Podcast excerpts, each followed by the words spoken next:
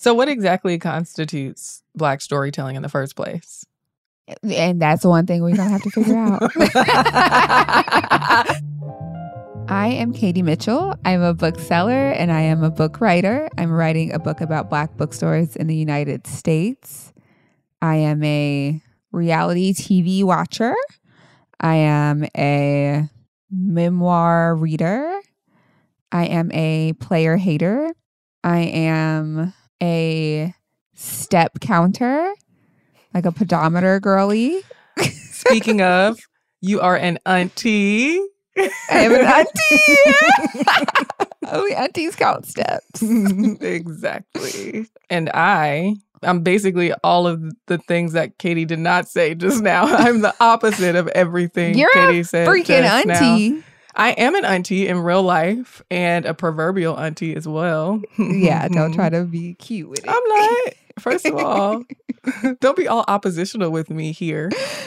I'm just saying that Katie and I are often very unalike and somehow are still very in platonic love and have been for the last two decades. I am Eve's Jeffcoat. I am a writer. I'm a podcaster. I am a lover of Black things. I'm a lover of consuming art in general in all its forms. We created On Theme because we wanted to have a space where Black stories and Black storytelling was the default. And we didn't have to wait till a special time of the year or a tragedy to highlight the stories and the lives and lived experiences of Black folks. On Theme is all about Black storytelling in all its forms books, songs, movies, plays, diary entries, all of that. Mm, okay.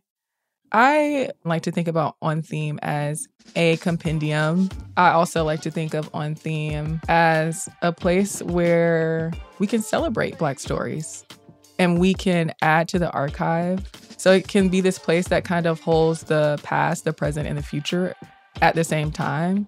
The past, because we're talking about our history and all of these works that are from the past and people that are from the past. It's also in the present because we are in this moment talking about how these works reflect our lives, how they relate to us, and we're thinking in real time a lot of the time. We are celebrating this current moment and honoring it. And we're also in the future because we're talking about works that will and have been affecting and inspiring works that come after them. On On Theme, we will be talking about magicians. We will be talking about the history of blackface and how that evolved over time. We will also be talking about advice columns that Black people did. And the rest you'll have to find out about by listening to the show.